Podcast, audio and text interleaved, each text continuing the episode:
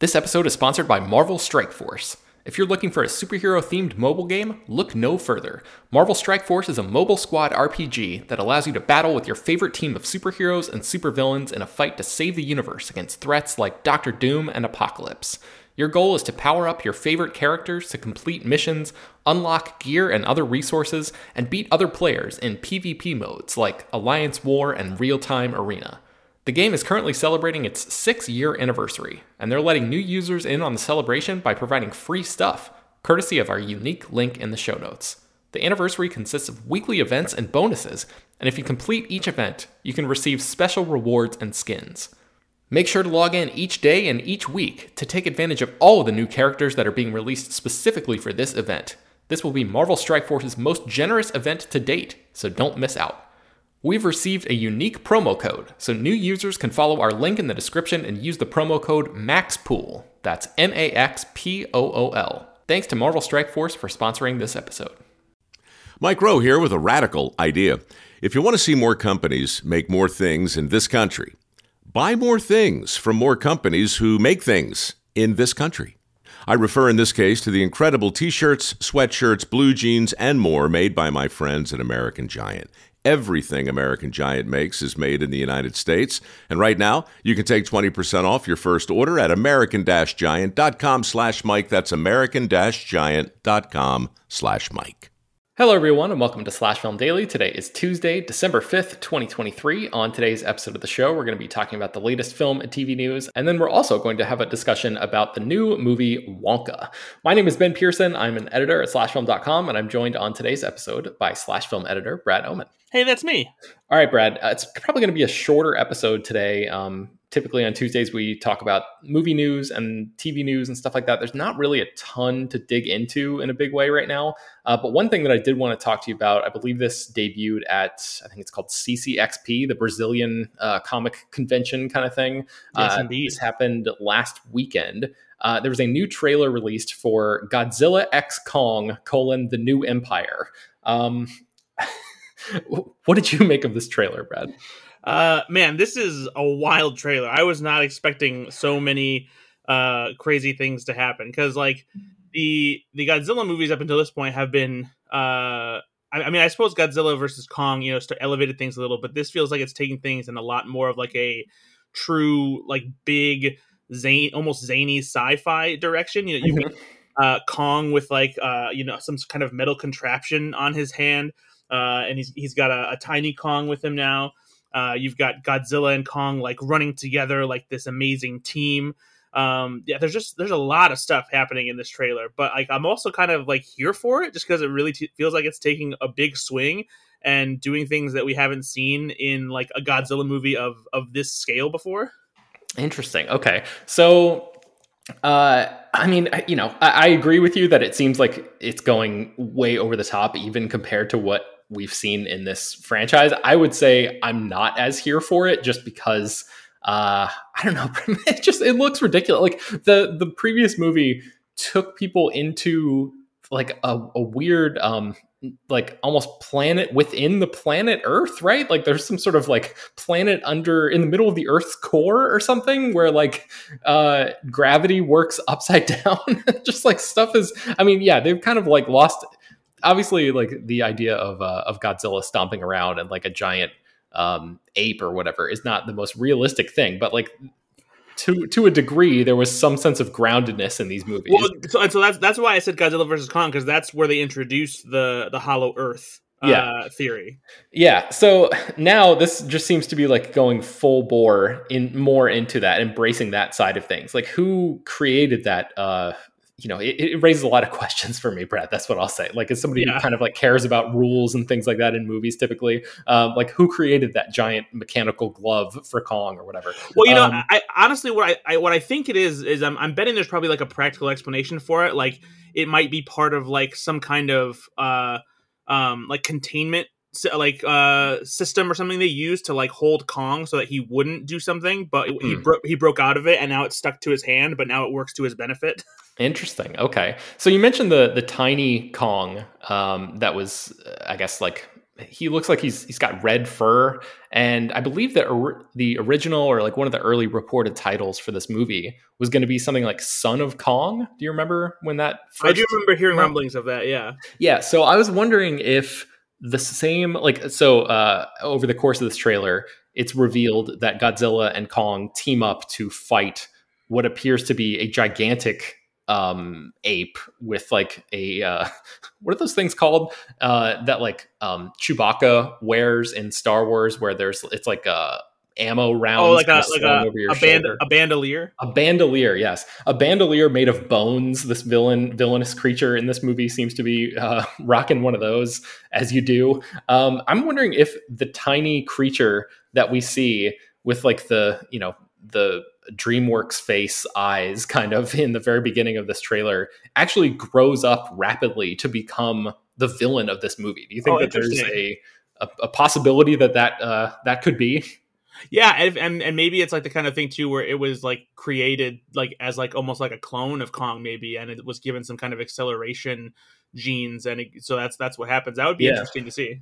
Yeah, what did you make of uh, Godzilla's pink makeover? Like the atomic breath kind of um, launching up through his body and causing uh, pink to come out. Well, Barbie is just everywhere now, and we have to accept it. Uh, but no, that so actually, uh, Hannah Shaw Williams, our, our own uh, Hannah from Slash Film, she actually wrote a whole thing about how uh, Godzilla's pink energy has a history in the Godzilla franchise. So that's that's not actually something that's totally new, but it's cool that they're bringing it into the the fray now. I am not a huge Godzilla fan, so I had no idea about that. That's awesome. I will link to that in the show notes. I did not get a chance to read that article yet.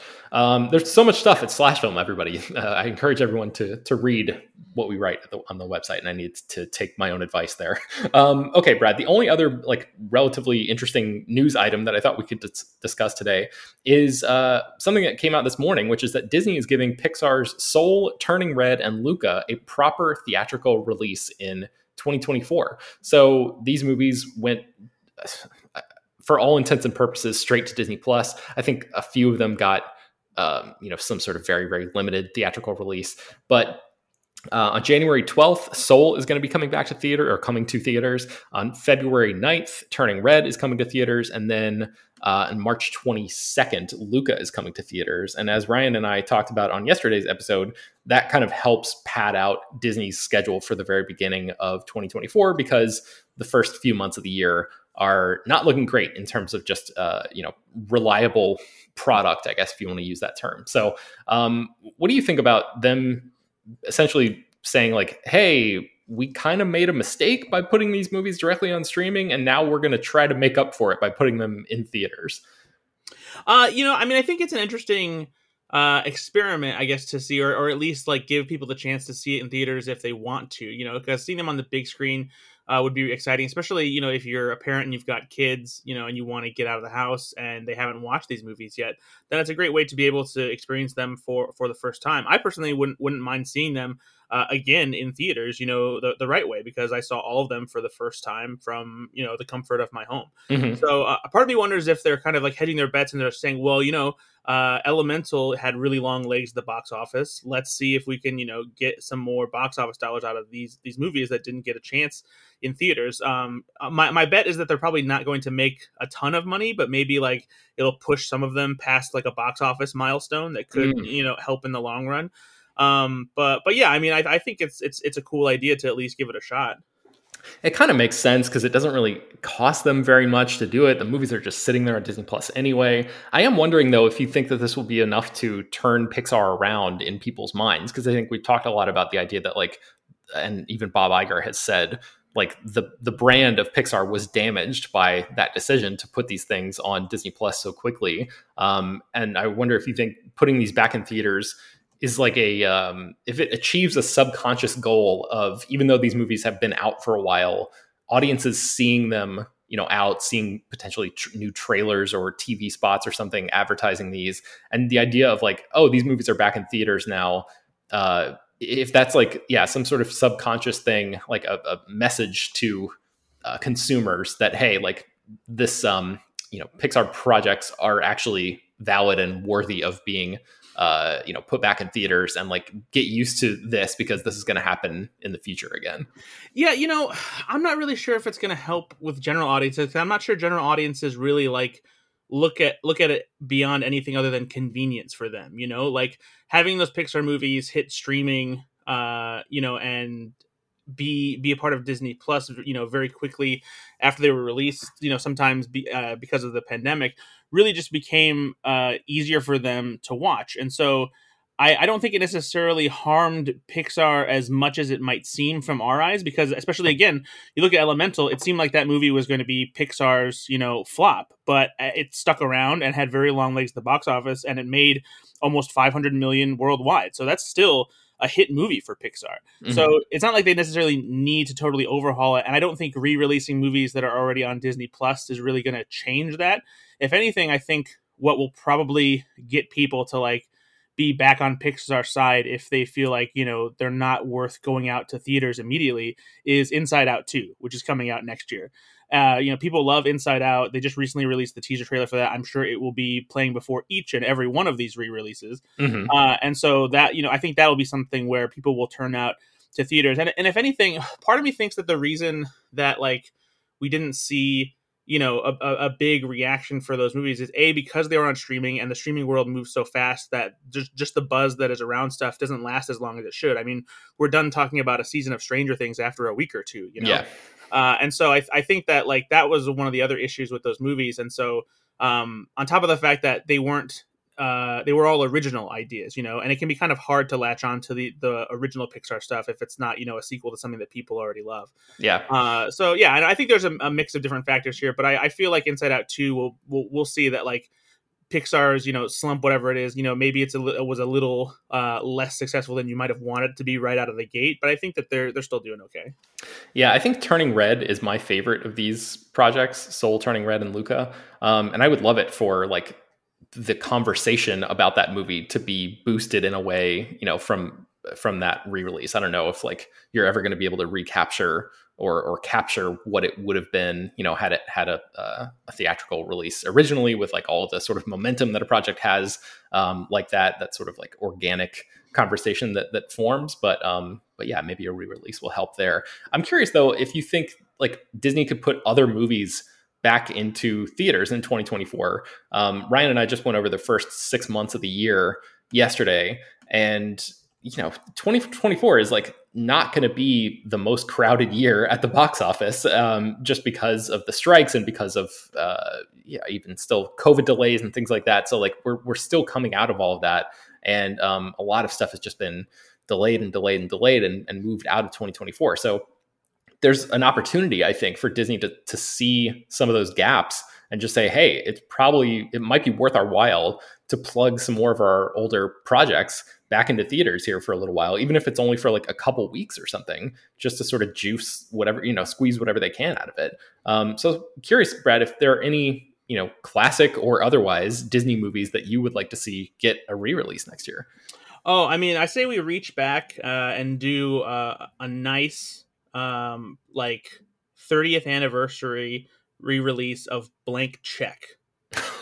okay, going into live action mode, I like it. Yeah, honestly, because the live action movies they've they've kind of like fallen by the wayside. Disney doesn't like throw the same amount of like uh reverence or like respect or even like nostalgia around them as they do their animated movies. You know, I I really wish they would because like uh, you know, uh, right around 1994, you know, we had we had Blank Check. There's also D2 the Mighty Ducks. Just bring all the Mighty Ducks back into theaters. Let's let's do it. You know, um, I mean, um, there was that uh, Mighty Ducks show on Disney Plus for a while, so like that could be a way to like help uh, maybe drive people back to the subscription service that way. Yeah, and then the same year we also got Angels in the Outfield and the first Santa Clause. Like, yeah, put all these movies back in theaters. What what wow. what, are, what are we doing? That's actually a pretty decent little crop of movies. Like the, those movies, I feel like have a, a um, you know some sort of a staying power or like cultural reputation that's actually positive. So yeah, uh, yeah, that, that's impressive. I, yeah, I would say like I was thinking more along the lines of animated stuff, but there's no reason why they couldn't put live action stuff back in there. Yeah, and um, especially because the animated stuff they like they are re-releasing those every now and then if it's an anniversary or something like that. So yeah. Huh. So blank check, huh? What, what, what is it about that one that uh, that stood out to you? it's just what it's one that I always loved when I was a kid, and it's it's so silly and uh, stupid, but just it was such a, a wild fantasy as a kid to like be you know 10 years old or whatever and suddenly have a million dollars and like imagining having your own mansion and just like the coolest backyard and a, uh, a slide that goes from the, the second floor of your house into a swimming pool and just it was just the coolest thing to to imagine that. So I've, I've always loved blank check. The funniest thing about that brad is like when i was living in la i lived on uh in in hollywood and it was you know a fine area. I, I, was renting an apartment and my wife and i were looking about like okay you know where can we potentially buy a house around here? And there was a an empty house across the street from us. Um, this is near the capitol records building. And it was just like a fine street like you know not notable at all. Just like pure seemed like suburbia kind of right in the middle of of hollywood and the the house was one story house across the street and i was like let's just see how much this is and it was two million dollars brad for like a just a, a normal uh, house that would probably cost i don't know 150 grand in you know any town usa kind of thing yep. so um, the idea that like this kid was just rolling around in like all of this excess with one million dollars, um, it's like that money would not it was, go. It was a different time. It was a different time. oh, and, and if, if, you haven't seen Blank Check in a while, too, uh, it, it, has a, a wild uh, cast in it because you have, you have Tone Loc, who's in it as Juice. You have James Rebhorn who is Preston's father. Yep. Uh, you have Karen Duffy, who is uh, an undercover FBI agent who seems to have a strange relationship with Preston um, because he because he's attracted to her because he's feeling those hormones. Um, it's it's kind of where you have a Miguel Ferrer as the villain, which is, yeah. is so much fun. yeah, there's uh, I mean Blank Check. Yeah, if you have, that's streaming on Disney Plus right now, I believe. So if you have not yeah. seen that movie, uh, go check it out. It's it's certainly a period like a um, a symbolic of the, the type of movies that were being made back then, but it's it's a lot of fun. I think it holds up pretty well. Uh, fun um, fa- fun fact: the the house that Preston buys, it's, it looks like a castle. Uh, it is uh, a real location in Austin. It is a Texas historical landmark, and it is now owned by Robert Rodriguez. Holy shit! Wow, That you didn't uh, expect you were getting blank check facts today, folks. Absolutely not. Wow, that is that is amazing. Um, I hope he like recreates the uh, the interior for at least a part of it, like the, the part with the slide. Uh, that would be very amusing to think about. Um, I, I, was thinking about other movies that could be re-released, Brad. Like I would love to see The Rocketeer get Ooh, back yeah. in theaters because that one kind of, I mean, famously got trashed by um, other movies at the box office that came out around that same time. I think it happened to come out like right around the same time as Terminator 2. I still can't uh, believe they haven't done a proper like legacy sequel to that movie. I believe they're working on it. I think David Oyelowo, last I heard, was working on uh, starring in and I believe producing a new version of it. And I, I can't remember the, the director who was attached, but um, I think it's been in the works for several years, and like hopefully it finally gets over the finish line. I know they were thinking about doing like an animated version at some point, uh, or maybe that was just for like a Disney Junior or something. But like, yeah, yeah they're, they're really that that um franchise, that property seems like there's so much wealth to mine from that if Disney is interested in, in especially with all so. the like the fandom that's out there for like steampunk and stuff like that. You know? Yeah, yeah, hundred percent. Yeah, I was like, I was thinking about um, Sleeping Beauty and just how gorgeous that movie is, and like the backgrounds and everything. If you're looking to, you know, if you're Disney and looking to show off some of the um, you know the glory days and like the the gorgeous artwork that was created for the backgrounds of those movies. Uh, I feel like that might be a good one to re-release. Uh, I personally love the 1970s Robin Hood, the animated Robin Hood movie. Do you have mm-hmm. a, a, fond uh, spot for that? I do. Yeah, I, I, grew up watching that all the time because I had it on VHS in the old school clamshell case. Yeah, yeah, me too. Uh, and then what about the Black Cauldron? Did you ever see that one? I know that's become like sort of a redheaded stepchild for Disney. But... Yeah, I, I didn't actually. That was one that I didn't grow up with that would be a cool opportunity, I think, for them to just be like to sort of like reclaim these movies that maybe don't necessarily have the greatest reputation or aren't always in the rotation for especially like Gen Z and some of the younger audiences coming up or whatever, like just being like, hey, remember this kind of thing, or like just introducing people to some of their older stuff. Yeah. It just seems like like kind of a no brainer to me, especially in a year like 2024 where there's going to be a lot of room to do that. So, uh, anyway, we'll see what Disney decides to do. Um, I wouldn't be surprised. Would you be surprised if they if they uh, re-released Inside Out in the lead up to Inside Out 2? Like that that seems like they have to do that, right? I, I, mean, I would think that it would be a good idea because what it's been nine years since the last one, so yeah, which is kind of wild to think about too. It doesn't seem like that movie came out almost a decade ago. Yeah, I, um, I think it's a good idea. Why not? All right, well, let's take a break and then we'll come back and talk about uh, a potentially scrumdiddlyumptious movie. All right, Brad, let's talk about Wonka. This is the new movie from Paul King, the director of the first two Paddington movies. It stars Timothée Chalamet as young Wonka, young, hot Willy Wonka. Uh, the first question I have for you, aside from like whether or not it's good, I'm I'm curious about the music aspect of this, Brad, because like it's been sort of whispered about that this movie is a musical. Um, I was at CinemaCon and they showed a couple sequences that looked like you know big song and dance numbers but they didn't really the, the, the, marketing for this movie has not really leaned on the musical aspect almost at all. So i was curious how much of a musical this is. Are we talking like full-fledged you know like six songs or whatever or is this just like there's one or two songs and that's it no, this this is a full on musical movie. There's there there are more songs in this movie than there are in the original Willy Wonka, even. Because uh, and if you think about it, the original Willy Wonka it has Pure Imagination and it has uh, uh, several Oompa Loompa songs, uh, but this uh, goes well beyond that. It is it is definitely a thing where. Uh, song and dance sequences um, drive the narrative. There, are, you know, there are character moments of, of development, things like that, that come out in songs. So yeah, it is it is a full on musical, and really, it's just like hiding that is kind of part of this trend of even movies that were like you know it's a full-on musical they don't really feature like the music very much. Like more, most recently the mean girls musical didn't actually feature you know as far as like the, the songs from the, the musical the stage production or anything you don't really hear much of it. You can see them dancing and stuff like that but they really kind of hide the idea that it actually is a musical. Yeah it's so weird. I wonder if they just like they clearly somewhere in their uh, market research or whatever have it written down or have it like uh, encased in their minds that like we have to trick people into seeing these movies. We yeah. can't lean on this uh, as a marketing tool. It's just so strange. But um, okay, so now I want to ask you: Did you like Wonka, Brad? Is it a good movie?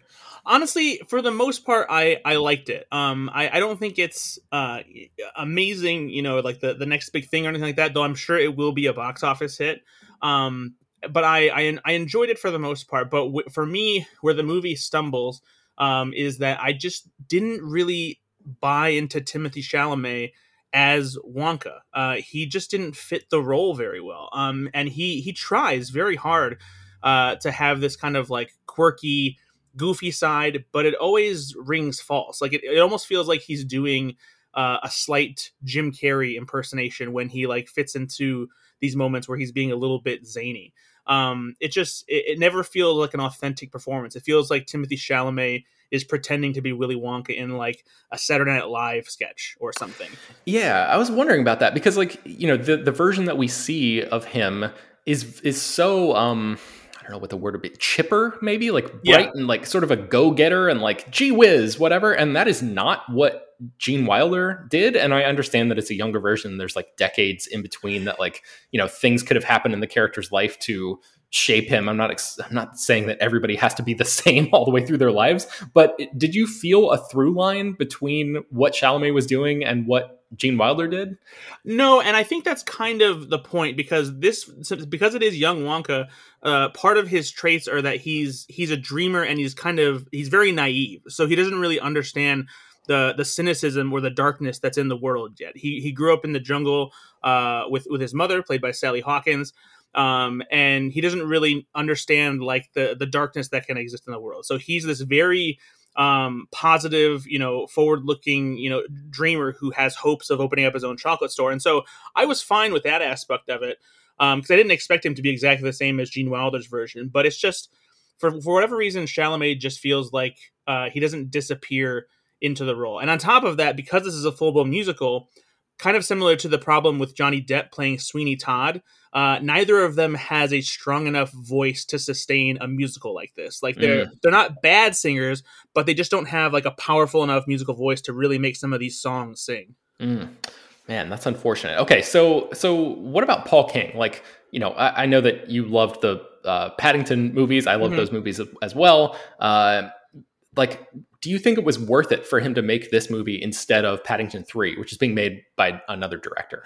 You know it's i think it's tough to say. It would, it would depend on how good Paddington 3 is uh you know like if it's not as good as it could have been with Paul King directing. Um but you know I, I do think that he did do a good job of giving us an origin story for Willy Wonka that doesn't like fully pander to the traits of the original. Like they're the one that thing that's cool about this is while there are some like uh, Easter eggs and references to things that you might remember from the the movie or the book, they're not like cheap, you know, winks and nods. They they fit into the story nicely. Like um, they're they're not just like there just for the sake of like, hey, you remember Willy Wonka? Huh? Mm-hmm. uh, you know, and so and that was good. And he he brings a, a, a wonderful, a fantastical style to it. Like th- this movie very much feels like Paddington meets Matilda in a way. Oh. Um, and so like he he really brought an interesting team together to like bring this to life. The production design is incredible. Um, the the cinematography, the way that the song and dance sequences are shot is is really great. The songs themselves, along with the choreography, um, there it, it's all very wonderful to look at. Surprisingly enough, uh, Chung Hoon Chung is the one who was the cinematographer for this, who did like Old Boy and The Handmaiden, which is oh wow, yeah, wild to think about. But like you can really see kind of like the, the, just how he weaves the camera through these sequences and why you know he, he wanted somebody like that to to be uh, the cinematographer because it, it looks gorgeous. Um, if there's one I think downfall in like the film's style is that, and this isn't really Paul King's fault. It's just kind of the way movie making is today. Is some of the the sets when it comes to like seeing Wonka's candy store and stuff like that, they feel too visual effects enhanced, and they don't mm. have that tangible feel of magic and wonder that comes from like the like the 1971 version you know because like when you see the chocolate factory in the original that's all one big real set and like you can you can feel it like you, you can imagine being there. And when you see some of the stuff like here in visual effects it just doesn't feel as magical as it should because you're like oh well that's not real you know? Yeah yeah. Huh yeah i hadn't thought about that because that yeah that that tactility even like being in the boat and like you can see that real waves are you know slapping up against the side of the boat or whatever like they they were actually in a water tank filming that. Yeah. Um you know that kind of thing yeah it is is more and more rare these days. Um but yeah like t- talk a little bit more about like the the look of the movie and how it feels like what does this world look like does it feel appropriate for oh my god, I can't believe I was just. I mean, does it feel appropriate for a young Willy Wonka movie? I was about to ask that with a straight face, but um, so silly. Uh, but um, yeah, I don't know. Tell me about the look of the movie. Yeah, I mean, it, it has. Uh, so it primarily takes place in this uh, European town, which I don't think they ever actually name. But like Wonka rolls in uh, on a boat and he's ready to like try to figure out how to sell candy to people and open up his own candy store. And where he goes to sell is this um, kind of like town square. It has a, a very you know, um, just classic kind of European look. Uh, you know, like large, taller buildings, you know, beige colored columns and things like that and that's where the, the chocolate cartel operates, which is uh, Slugworth, who is played by uh, Paterson Joseph. You have Matt Lucas, who plays Prodnose, uh, and Matthew Baynton as Fickelgruber. And they're very cartoonish, you know, kind of villains, and they they try and keep Wonka from opening up his own shop because they have this like, you know, uh, capitalistic grip on the, the chocolate industry. Uh, and it's a nice contrast between like Wonka's visions of like what he wants his uh, store to look like, which is very much more more fantastical, more more vibrant colors and things mm-hmm. like that. Um, but yeah, it very much ha- it kind of has a, a similar visual style to uh, to Paddington in that way. Like it, it has like a very uh, British European you know style kind of approach to it. Uh, kind of like a, an, old school vibe to it, you know, because it, gotcha. it, does does take place in the past.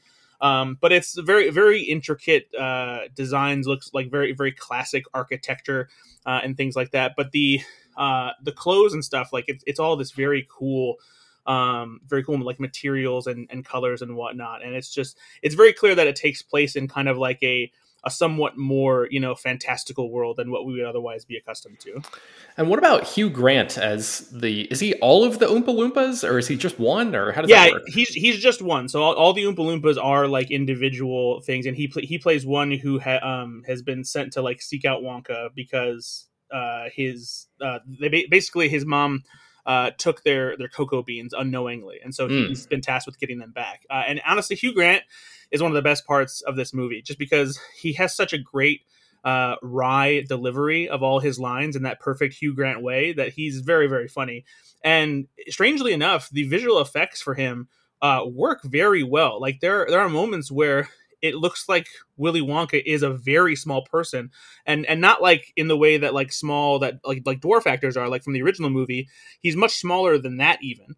And there are there are moments when like you see him walking around and stuff like that that it looks like it's like it, it could be just him like on a set somewhere. So hmm. I'd be curious to see how they did the visual effects for that and how much there was in like actually like shrinking down Hugh Grant through visual effects, or if they just did like a full CG character and like put his face on it and whatnot. Because they did a very good job, but he's very funny in the role. Um, and honestly, for me, the one of the things that makes Timothée Chalamet's performance uh, stand out even more as as disappointing is how great the entire supporting cast is. Like everybody knows what kind of movie they're in. Like I, I mentioned, the like the Paddington meets Matilda vibe.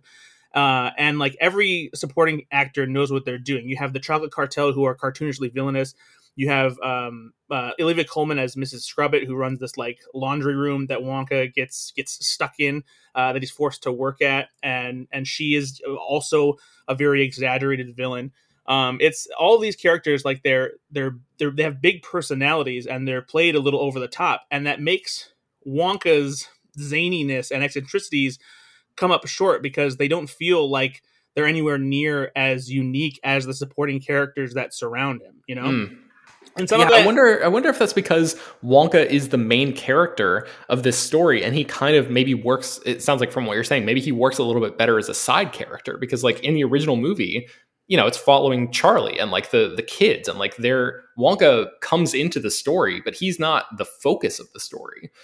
Yeah, that that's a good point. Actually, I, ne- I never really thought of it like that, but that's uh, that might be it. But like, yeah, for me, I, I think just the issue is is like if if Chalamet could have given a performance that did have like shades of what would become, you know, Gene Wilder, and and it felt more authentic. I feel like it wouldn't necessarily be so hard uh, to buy into him as a character. But but as it is, it's just he he has a hard time keeping my attention. Like I just mm. don't find what he's doing very interesting. Yeah. Well, I mean, it, the movie has been getting like surprisingly good uh, reviews, um, especially given the fact that like when this project was announced, it seems like everyone on Earth was like, "Why are you doing this? No one is asking for this. Like nobody, nobody thinks this is going to be good." And uh, it seems like the I guess the broad critical consensus seems to be like, hey, this is surprisingly good. And even you, it sounds like, you know, you had some reservations, especially about Chalamet, but it seems like there, there's enough there that you would recommend this to people maybe? I don't know. What do you think? Yeah i didn't walk out you know disliking it. Um I, i'm not in love with it. Like you know I'm, I'm not in a hurry to see it again either but i i can see that like uh, there's a lot to enjoy here. I think people will like it, and yeah, and for a movie that really does feel totally unnecessary, you know, we, we didn't necessarily need a movie that explains, you know, where Willy Wonka came from. You know, it it does a pretty good job of providing an origin story uh, that enhances the character and provides an, an, interesting path of people for him to meet and encounter that you know explains certain things about him without being like a an overly wink and nod like thing that like is checking the boxes. Oh, let's explain where his hat came from. Let's let's explain all, all this stuff. And thankfully, they do not explain like where his hat came from or anything like that. Um, but but but yeah, it's you know uh, so there, there there's plenty to enjoy about it, even if Chalamet isn't the best person for the lead role. Gotcha. All right, so I'm going to link to Brad's review of Wonka in the show notes. I encourage everybody to read that. That's a great review. Um, okay, I think that's going to do it for today's show. Like I said, you know, not really a ton to talk about, but I'm glad that we could sort of give people uh, the lowdown on what they can expect from Wonka when that comes out later this month. I'm not sure the exact date. Do you know the date off the top of your head, Brad? December 15th, next 15th. Week. Okay. All right, that's going to do it for today's show. You can find much more at slashfilm.com. Slashfilm Daily is published every weekday, bringing you the most exciting news from the world of movies and TV, as well as deeper dives into the great features you can find on the site. You can subscribe to the show on Apple, Overcast, Spotify, wherever you get your podcasts. Please subscribe to our newsletter. There's a link for that in the show notes as well. Send your feedback, questions, comments, concerns, and mailbag topics to us at bpearson at slashfilm.com. Make sure to leave your name and general geographic location in case we mention your email on the air.